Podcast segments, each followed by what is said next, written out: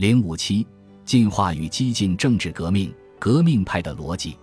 章太炎和孙中山虽然都承认人类与自然相合相分的二重性，但他们关心的则是人类与自然的相分。对他们来说，人类与自然的相分，既是人类进化的结果，又是人类能够创造进化的根据。一般来说，在人类与自然关系的双重结构中，往往容易带有人类中心论或自我优越意识。革命派对宇宙自然与人类社会的二重处理方式，最终也落脚在人类社会对于宇宙自然的优越、人类社会与宇宙自然的不同上。就像常见的说法那样，一个是自发的、无意识的盲目过程——宇宙自然；另一个则是自觉的、有意识的理智过程——人类社会。现在的问题是。革命派何以要强调人类与自然的不同？他们的根本意图究竟是什么？正如我们上面所说，他们的意图是要通过人类与自然的二元化，把人类从被动的自然秩序之下解放出来，使之成为创造进化的积极主体。革命派并不否认进化的自然过程，也不否认人类受自然进化过程的影响，但他们注重的是，人类必须主动地创造进化。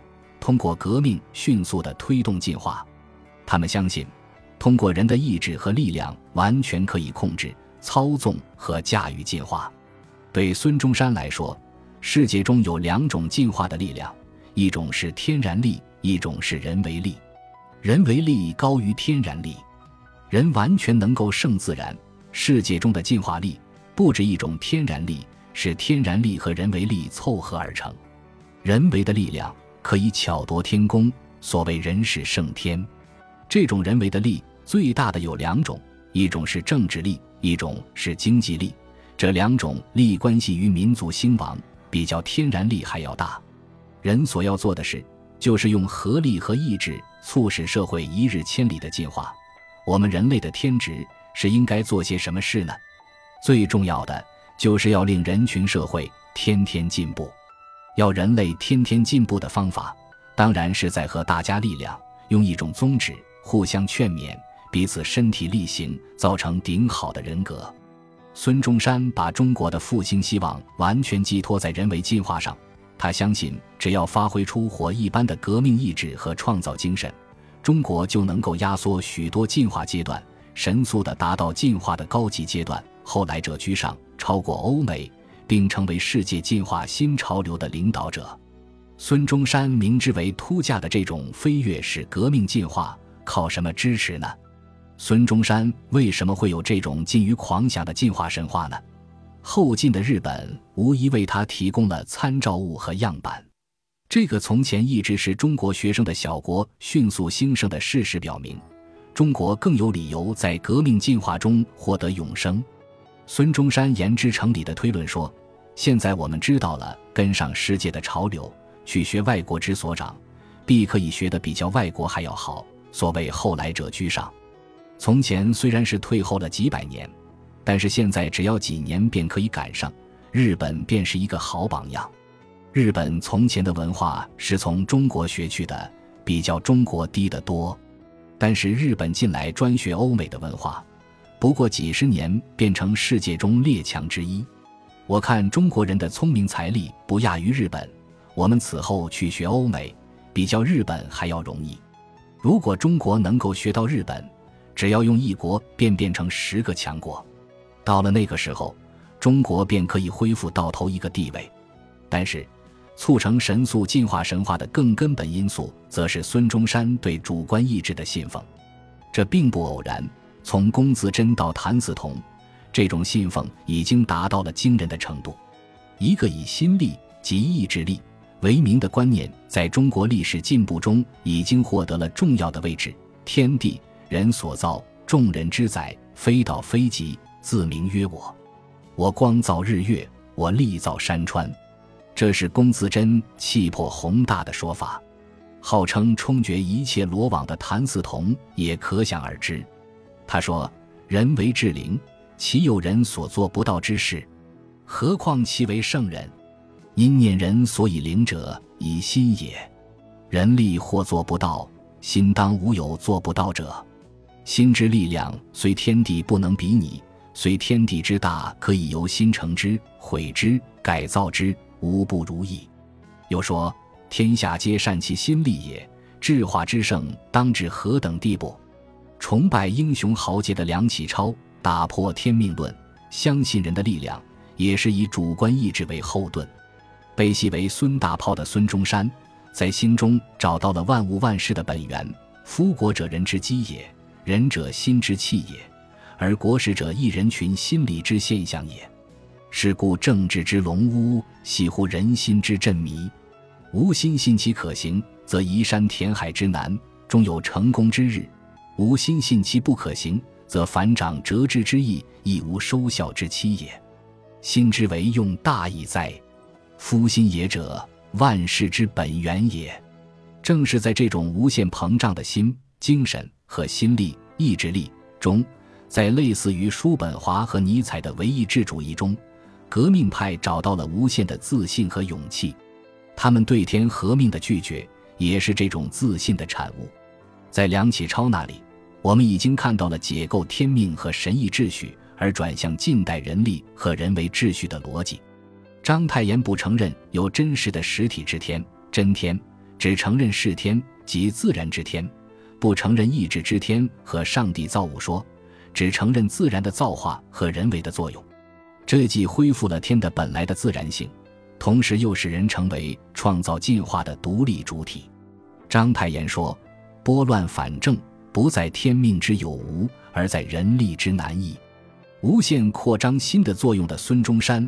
也不可能为天意和天命留下地盘，对他来说，天命只是王权为维持统治秩序而假托的护身符，每每假造天意做他们的保障，说他们所处的特殊地位是天所授予的，人民反对他们便是逆天。人们因无知而相信天意，也可以因科学知识而抛弃它。真实可靠的信念是人是可以胜天，人力将塑造一切。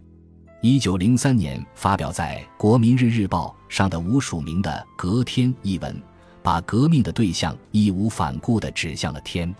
根据此文的主旨，天是一个无法实验、不足为凭的顿词。在中国传统中，凡遇有不可思议、无可解说之事，则曰天也，天也，而人相与信之。它导致了两种恶果：一物以视之成为天命所归，而妄欲得天者。假服窃称，以扰乱天下之安宁；一物以世之败为此天亡我，而失事者遂任意丧之，意其放倒，以举败人群之进步。近代天眼学家以凡事无非由天所演，天行之虐，必人治救之，这又是一个有关天的新说法。但既讲天眼优胜劣败天则，又讲人之人则，二者自相矛盾。实际上。并不存在虚言的所谓天眼，有的只是人眼。隔天作者的最后结论是：由是而谈，则崇尚不可知之天道，而举拜当前即时之人道。天何言哉？则言天者不得辞其咎也。中国数千年之作，误于此者多矣。今者公理大明，人智增进，将冲决无量之网罗，大所同胞之幸福，而仍遮蔽于此。岂可逊于？甚矣！天之不可以不革也。在此，对天的革命性宣战，所否定的不仅是意志之天，而且也包括了带有法则意义的自然之天——天眼。对革天的作者来说，可以求证和信赖的只是人眼、人智和人事。只要认识到这种从天的主体到人的主体，以意志、知识和精神为核心的根本转变。我们在很大程度上就能够理解革命派何以相信神速进化，何以从根本上不承认循序渐进秩序和不能劣等的设定，也不会再对孙中山以下的说法感到吃惊。夫人类之进化，当然种氏增华，变本加厉，而后来居上也。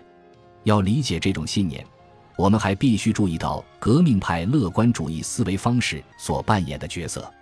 的确。西方近代以来的文明进步，特别是工业革命和科学技术加快了，而被迫纳入这种文明体系的后进国家，客观上就具有了这样一种可能：即以明确的目的意识去压缩或超越西方进化的某些阶段，而径直地接受其成果，并获得比较快的进步，就像托洛茨基所说的那样，这就是落伍者的特权。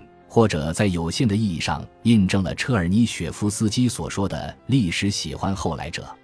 但是，革命派简化了西方文明演进的复杂性，或者说，他们只看到了西方文明进步的外观。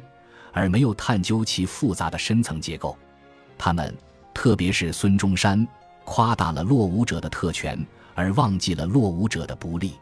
革命派太乐观了，而他们的乐观性却又建立在意志、心力之上，这又使他们带上了浪漫性。当他们用意志把人从天命秩序中解放出来的时候，他们又忘记了人的有限性，忘记了主体的人并不能够主宰一切。他们把进化和秩序看成是呼之即来之物，只要想创造就能创造。他们乐观地以为，只要通过一场疾风暴雨般的革命，一切都能够降临，都可以像他们所设计和预言的那样突飞猛进。但是，孙中山所相信的革命进化并没有像他所预言的那样降临。他把这归结为人们的无知，并更加强烈的渴望理智。从这里仍然可以看出。他并没跳出他原有的思考问题的方式，即从理性和设计出发，而忽略了实际的经验世界，忽略了传统。也许吊诡的是，比起自发性和积累性进化的西方来说，后进国家对进化越是具有既强烈又明确的目的意识，他们就越是难以实现他们的目的；他们越是急迫的进化，他们就越是难以进化。单就这种意义来说。中国革命进化神话的破灭就不是偶然的。